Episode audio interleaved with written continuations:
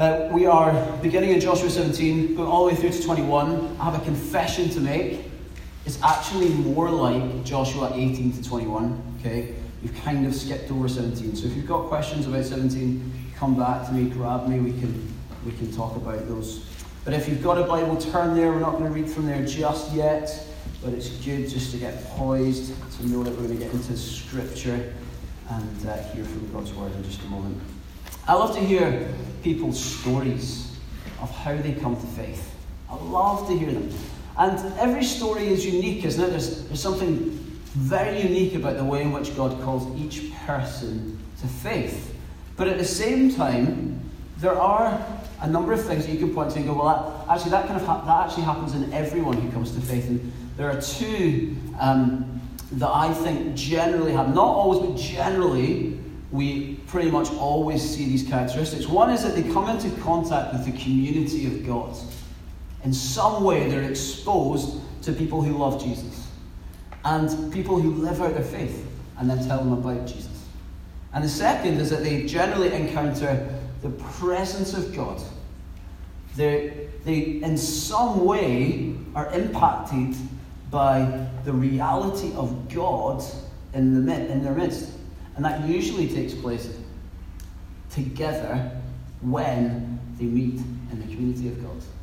So you meet with people who know Jesus, they tell you about Jesus, and then generally what happens very quickly after that is you become aware of the presence of God through those people.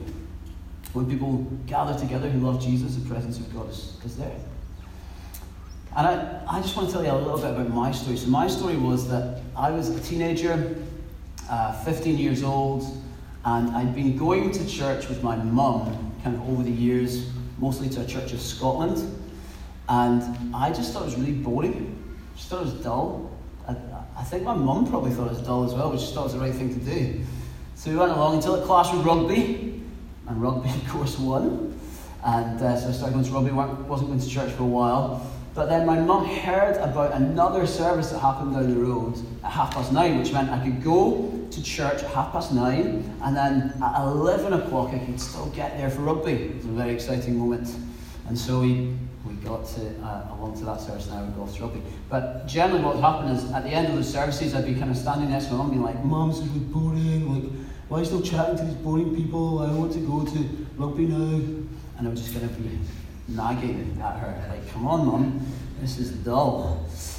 And uh, suddenly, it didn't become so dull for me because a friend of mine came in who was going to go be going to the 11 a.m. service, and they brought along a friend, or they came along with a friend. And that, oh, we've got some musical accompaniment. Beautiful. Uh, that friend happened to be a girl. And um, suddenly, I was devoted. I was at like every single meeting. I was at YF, Youth Fellowship, that's what we used to call it back in the day, so cool.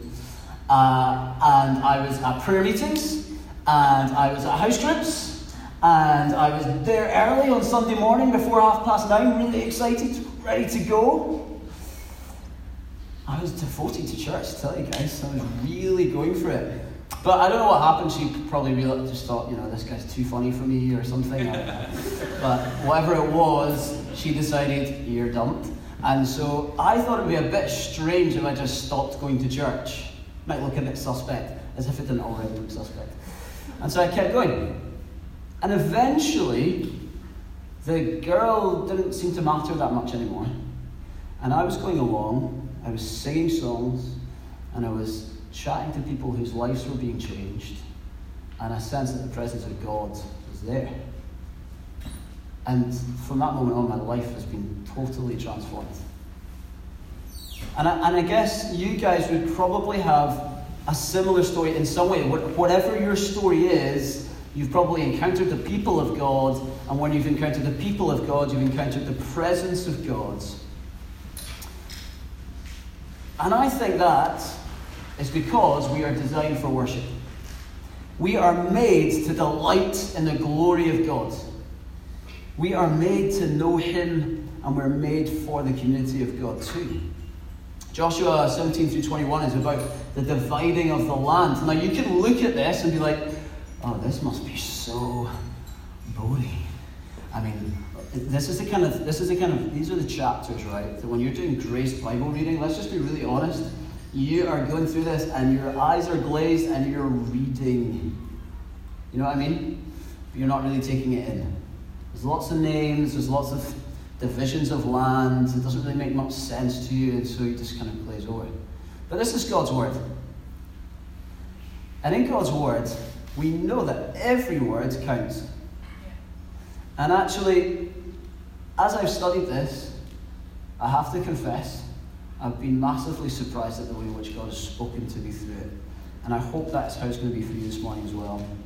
Actually, this is about something so much greater. These guys, uh, we've, we've picked up the story uh, at the beginning of Joshua. These guys go from the wilderness in the east cross over west up through the Jordan. God does this amazing miracle. They come into the land, and there's lots of battles to fight. There's lots of courage. And now they're in a place where they've come to rest. They've come to a point where they can now divide the land. God has fought their battles. And they're in a place now where they're ready to receive their inheritance. And there's one thing that is abundantly clear about the way in which this whole society is to be structured, the whole way in which the land is to be divided. And that is that right at the center of the land, there is to be worship. The whole community is designed around worship. The whole way they do their lives, it all points to worship. For them to be a people of presence. And so are we called to be a people of presence. We're going to look at the fire of God that constantly burns in the midst of a people of presence. And then we're going to spend some time looking at the ways that that then should impact us. As the fire of God falls on us, the presence of God falls on us. I don't know if you sensed it when we were worshipping, but I just sensed this presence of God with us as we were worshipping there. The fire of God falling on us and there should be implications to that, not just enjoying songs. And so we're going to talk about some of those implications, but let me pray before we do. Father God, I thank you that although we were made for worship and then there is this almighty separation, you have found a way for us to be reunited with you. That God, we have become a people of presence by your grace. And Lord, I pray this morning that we would begin to understand more and more how significant that really is for every part of our lives. Lord, that we are designed from, from our toes uh, to our, the tops of our heads, we are designed to bring glory to you.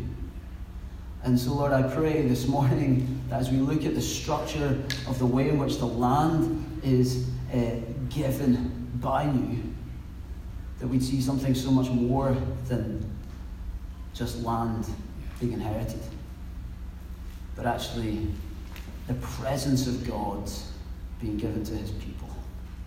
That you, God, are in our midst, that you are here, and that you live in us.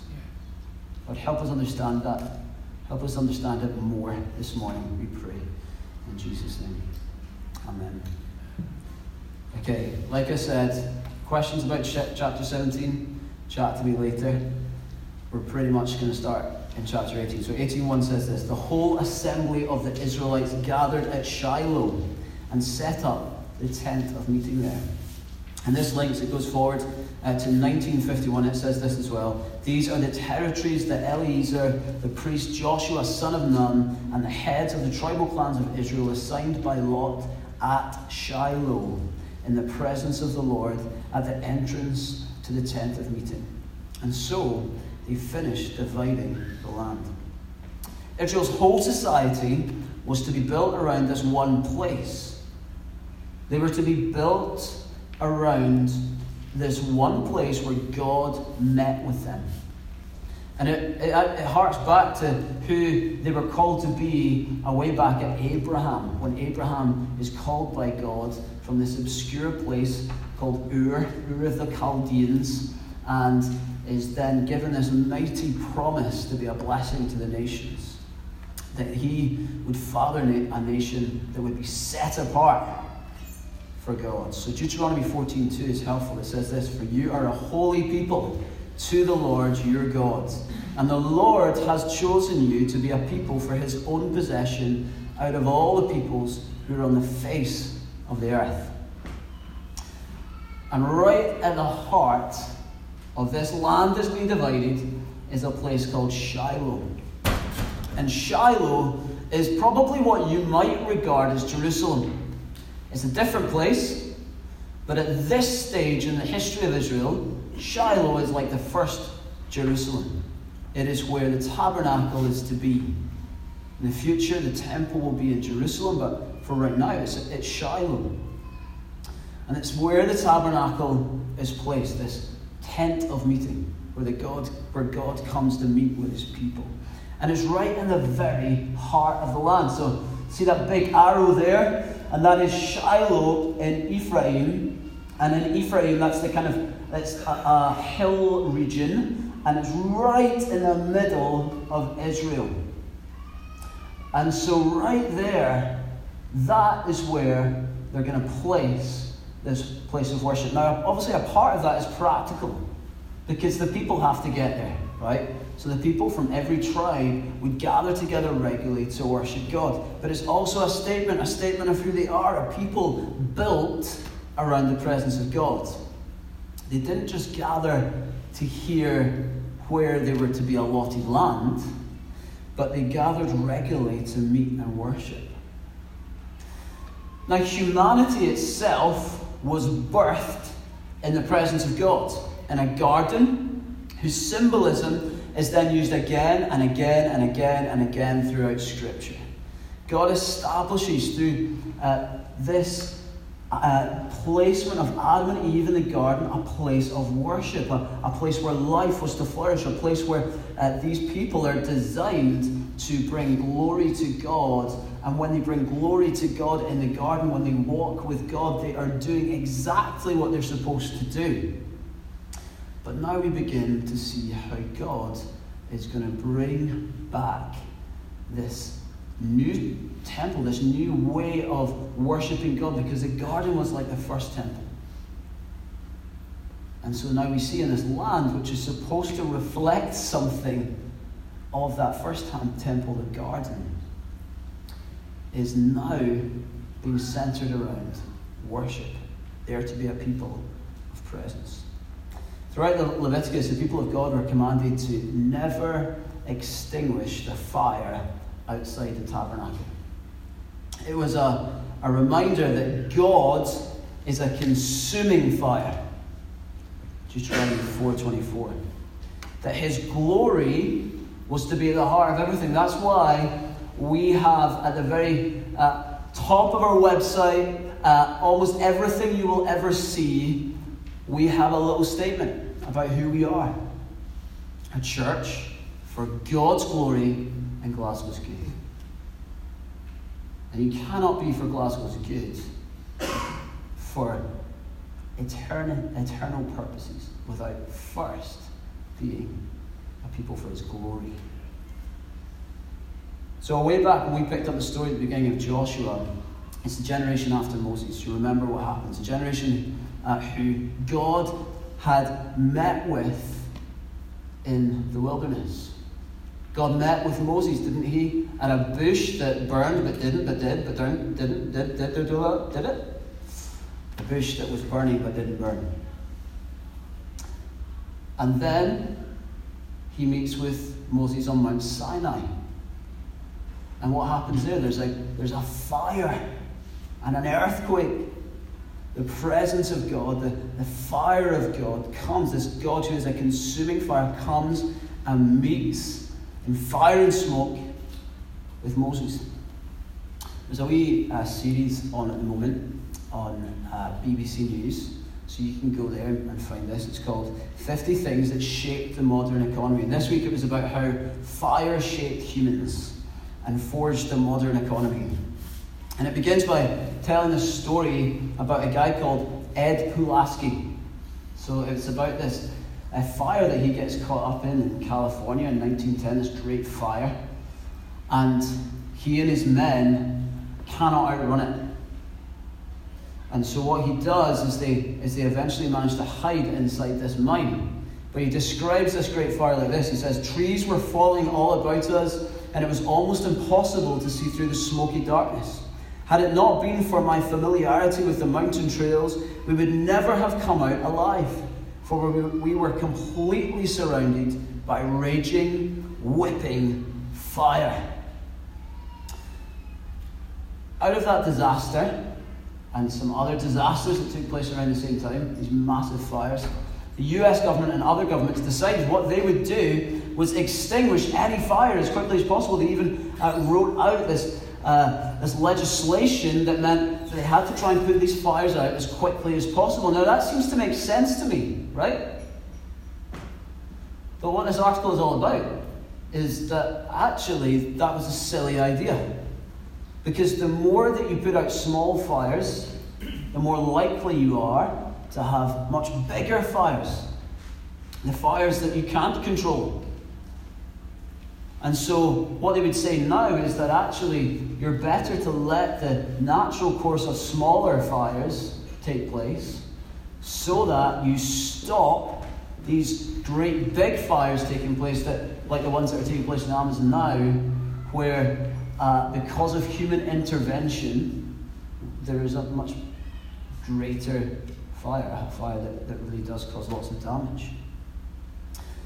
There was terror on that mountainside in 1910, and that's what the fire that burned but didn't, but did, but didn't for Moses did for him, right? He, he falls face down. And it was what caused the Israelites looking at on at Mount Sinai to make the same mistake as the US government. So I mean by that? Well, as they looked on at the burning mountain, they ran from the fires of God that they could not control and replaced them with self made idols. Those little fires that burn, the fires of God that, that burn, we are supposed to run to them. We're not supposed to extinguish them, run to them. And so when we sense that God is doing something, it can be scary, can't it? But don't try and extinguish it. Don't run off. Because actually, what you do in that moment, instead of embracing God as you run from God and you start to want to control your own life and do things your own way, and all that you're doing is you're holding that much bigger fire back, which will eventually come. That's what judgment is, isn't it? So it's, it's, to, it's to run away from God and do things our own way. That's why Adam and Eve were cast out of the garden. Instead of saying, oh God, uh, it's uncomfortable at times, it's hard at times, it feels terrifying at times, but actually, God, you're good and you're for me, and I'm, I'm going to trust you in that. The tent at Shiloh, this tabernacle, was so detailed. In fact, its design and what the Israelites were to do there is given so much value that 52 chapters in Scripture are given to it. And its most sacred place was known as the most holy place. It was behind this great, big, thick curtain. And on that big, thick curtain are two cherubim, two angel like figures. Did it remind you of anything? Do you remember in Genesis when, when Adam and Eve are cast out of the garden? What is placed at the gates of the Garden of Eden? Two cherubim. What are they to do? They're to protect this temple, this presence of God. Why? Because the people of God, it was, it was symbolizing that the people of God could not re enter Eden because of their sin. And the same thing is taking place here in the tabernacle to say that if you're not a particular person at a particular place at a particular time, then you can never enter into the presence of God. That's what that was to say. And so, although the symbolism cried out, God is with you, God is in his glory is in your midst, the, the structure is still lacking. There's still something missing. The people gathered there and they came to worship, but they did so at a frustrating distance. The land was like Eden, but so unlike Eden. Still, this immense frustration that they, they can't really get near God. God is terrifying and far off, and, and actually, they'd be right in so many ways about that because their sin would cause them to be burned up by that fire instead of that fire being something that is due for them. But what happens next? The presence of God is localized here. But then we get a little sign in chapter 21 the Levites, the priestly tribe, are given uh, portions that are scattered throughout the land. It's, it's a result, actually, of a, of a curse. Levi and Simeon sin in Genesis 34, and there's this curse that's put on them. But then Moses later blesses them. And the curse, by the way, is to say that there will be a scattered people. But then Moses blesses them, and then what we see is that they actually become part of this priestly line. And then they're scattered here as a blessing into the nation, the whole nation. And then we see that prophets often come from this tribe. Prophets like Ezra. And the one who was the final prophet, John the Baptist. It's another sign here of grace to people who are cursed. And if you don't know this yet, you're, if you haven't given your life to Jesus, you're actually still under a curse. And it's only through Him that we can be blessed. Here is another sign of God's grace that one day a man who came from the tribe of Levi was wandering the wilderness, calling people to repent from their sin and calling them to be baptized, said this. After me will come one more powerful than I, whose sandals I am unworthy to carry. He will baptize you with the Holy Spirit and fire. Baptize is literally to plunge be immersed in the presence of God. So remember what we're talking about here. We're talking about a people who are so distant from God. There's this frustration. They can't get through the curtain. It's guarded by angels. They can't get near God. Now you're going to be plunged into His presence. Every part of you going into the presence of God. Nothing of you will remain that is not plunged into the presence of God. In John 4, Jesus meets a woman at a well. She's a Samaritan woman caught in a web of lies and sin. She is unclean, born in the own family. She's a woman. There are all kinds of barriers in that society for her in coming to God. Certainly not a particular person in a particular place who could encounter the presence of God. Yet, even then, Jesus, this one who John the Baptist promised would come and baptize with the Holy Spirit and fire, he offers her something called living water. Tells her that worship won't always take place on a holy hill. He's talking about Jerusalem at that stage. But it will take place in spirit and in truth all over the place. He says, The hour is coming, and now here, when the true worshippers will worship the Father in spirit and truth. For the Father is seeking such people to worship Him. God is spirit, and those who worship Him must worship in spirit and truth.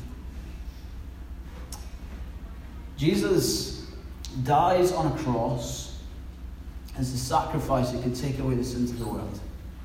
He took our dirty rags and by swapping them for his clothes of righteousness, he makes us pure. He was resurrected as the giver of life. He was ascended into heaven as the mediator between man and God. And then at Pentecost, when the church was born, what do we read? They were all together in one place. Suddenly, a sound like the blowing of a violent wind came from heaven and filled the whole house where they were sitting. They saw what seemed to be tongues of fire that separated and came to rest on each of them. All of them were filled with the Holy Spirit, all of them, and began to speak in other tongues as the Spirit enabled them. The Spirit of God is here now. The presence of God is with us as the church. The presence of God, the Holy Spirit, even makes us a tabernacle, a temple of the Spirit. When we know the truth that we should be cut off forever, separated from God forever, and instead He Himself comes. And all those priestly functions that we read about in these chapters, He fulfills all of them as this great high priest who then gives us a way into the presence of God, and now He mediates between us and God. And the power of the Holy Spirit, God Himself, is in us. Dr. Martyn Lloyd-Jones, in his book Joy Unspeakable, he says this If your doctrine of the Holy Spirit does not include the idea of the Holy Spirit falling upon people, it is seriously, grievously defective. This, it seems to me, has been the trouble, especially during the present century. He's talking about the 20th century. Indeed, almost for a hundred years, the whole notion of the Holy Spirit falling upon people has been discountenanced and discouraged. Surely one of the prime explanations of the present state of the Christian church. I'm glad to say that that isn't totally true anymore. That there has been a kind of renewing of the Spirit in churches. And guys, we've got to keep pursuing that. Keep pursuing the presence of God. Keep pursuing this glorious falling of the Spirit upon us.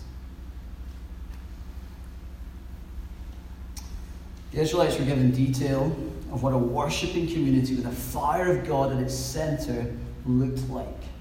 And we too are given detail. Detail of what a spirit filled worshipping community looks like. I wish I could get into it right now.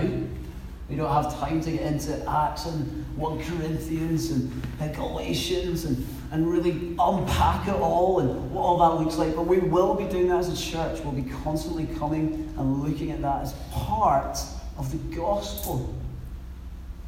I really believe that when we explain the gospel, it's important for us not to just stop at the cross or even at the resurrection. When we explain the gospel, we need to explain, as part of that gospel, this multifaceted, glorious gospel, that the gospel in some way does not only stop there, but actually it goes further. It goes to Jesus' ascension into glory, into heaven and then to the pouring out of the Holy Spirit on his people, because in him doing that, that is a part of this reunification with God. You cannot become a Christian without that moment. The Holy Spirit has to come and change your heart. We need to know that the presence of God has been poured out. We need to know that we are empowered by the Spirit. We need to know that He is our helper. We need to know that He is with us when we gather together. We need to know that He is making us more like Jesus. We need to know that He is in us. We need to know that when we're full of doubt and challenges, that He is with us and for us. We need to know that Jesus has unified us to God. Here are just a couple of implications that we can kind of get glimpses of here in Joshua 17 through 21. that Help us to understand how the people of presence are to be changed by the Holy Spirit, by the presence of God, when the fire of God falls on us. Number one, when we become a people of presence, we increasingly enjoy self forgetfulness. Wait, excuse me? Self-forgetfulness? Am I supposed to like you know, uh, like love myself first? And uh, isn't that the way to, to joy? Isn't that the way to happiness? Like, I've got to be able to be comfortable with me and love me first. That's what the world will tell us, right? No. When the Holy Spirit falls on you and you dwell in God's love for you, suddenly what you find is that the more you fall in love with Him, the more you're focused on Him, the more you see of His glory, the less concerned you become about yourself. You realize I'm a child of God, I'm a friend of God, I'm filled with the presence of God, my sins are as far as the east is from the west, I am declared holy and righteous. Actually, all of those things only help you to worship God more, to be more concerned with Him. And actually, the implication of that is that you are so loved, feel so loved, so know His love for you that you don't need to convince yourself of your own love for yourself because you're so convinced of God's love for you. Joshua 18, 8 through 10 says this As the men started on their way to map out the land, Joshua instructed them Go and make a survey of the land and write a description of it. Then return to me, and I will cast lots for you here at Shiloh in the presence of the Lord. So the men left and went through the land. They wrote its description on a scroll, town by town, in the seven parts, and returned to Joshua in the camp at Shiloh. Joshua then cast lots for them in, in Shiloh in the presence of the Lord, and there he distributed the land to the Israelites according to their tribal divisions. The people's inheritance is, is given in the land by lots. Now, a little side note that, that wasn't luck. Okay? They did it in the presence of God at Shiloh, and it was a sign of their trust in God's sovereignty. They submit, actually, to what He decides. And actually, that's something that we need to be comfortable with as well. That God decides where we are positioned in life. That God decides what happens to us. That God is sovereign over our lives. And as soon as we start to trust that, we, we stop moaning about everything and start worshipping, and we find joy in the power of the Holy Spirit in all circumstances. That is a glorious thing. Do not convince yourself that your circumstances need to change. Convince, instead, be convinced by God, who is sovereign, that He knows best for you, that He is with you, and that He is helping you. Have your focus be on God. And notice Joshua doesn't get his inheritance until right at the end. He makes himself last. Now, if anyone here surely has the right to go first, it's Joshua. I mean, he has led this thing. He has been, since Moses died, he has just stepped up and up and up and up. This guy is smashing it. But you know what he gets? God's been fighting his battles. Do you know what he gets? That actually even at this moment, before Christ has come, he recognizes something of God that actually God Himself is self sacrificing for them. And so He, in turn, is somebody who self sacrifices. Leadership in the kingdom of God is cross shaped. If you desire leadership, be very careful if you desire leadership, make sure with all of your heart that you know that that desire is rooted in worship. That desire isn't rooted in ambition. That desire isn't rooted in you becoming something for yourself. But actually, your desire is rooted in making more of God and putting others before yourself. Jonathan Edwards, who was used powerfully by God during the Great Awakening during the 1800s in America, said this The desires of the saints, however earnest, are humble desires. Their hope is a humble hope, and their joy, even when it is unspeakable and full of glory, is a humble, broken hearted joy, and leaves the Christian more pure in spirit and more like a little child and more disposed to a universal lowliness of behavior. We are calling all of us to self sacrifice. That's the way of the cross. Hey, we might not be able to grow quite so fast. I don't care. This is what God's word says. Got to put others first in our lives. We've got to put God before all things. Here's the next one. Number two, when we become a people of presence, we act like a refuge for others. We act like a refuge for others. others. Chapter 20, verses 1 through 9 says this. Then the Lord said to Joshua, Tell the Israelites to designate the cities of refuge, as I instructed you through Moses, so that anyone who kills a person accidentally and unintentionally may flee there and find protection from the avenger of blood. When they flee to one of those cities, they are to stand in the entrance of the city gate and state their case before the elders of that city. Then the elders are to admit the fugitive into their city and provide a place to live among them. If the avenger of blood comes in pursuit, the elders must not surrender the fugitive because the fugitive killed their neighbor unintentionally and without malice uh, aforethought. So how you say that?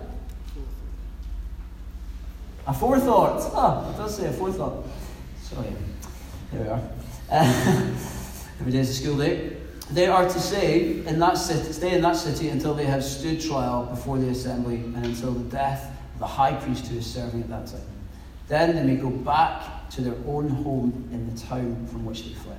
So they set apart Kadesh in Galilee and the hill country of Naphtali, Shechem in the hill country of Ephraim, and Kiriath uh, Kiriath Arba, that is Hebron, in the hill country of Judah.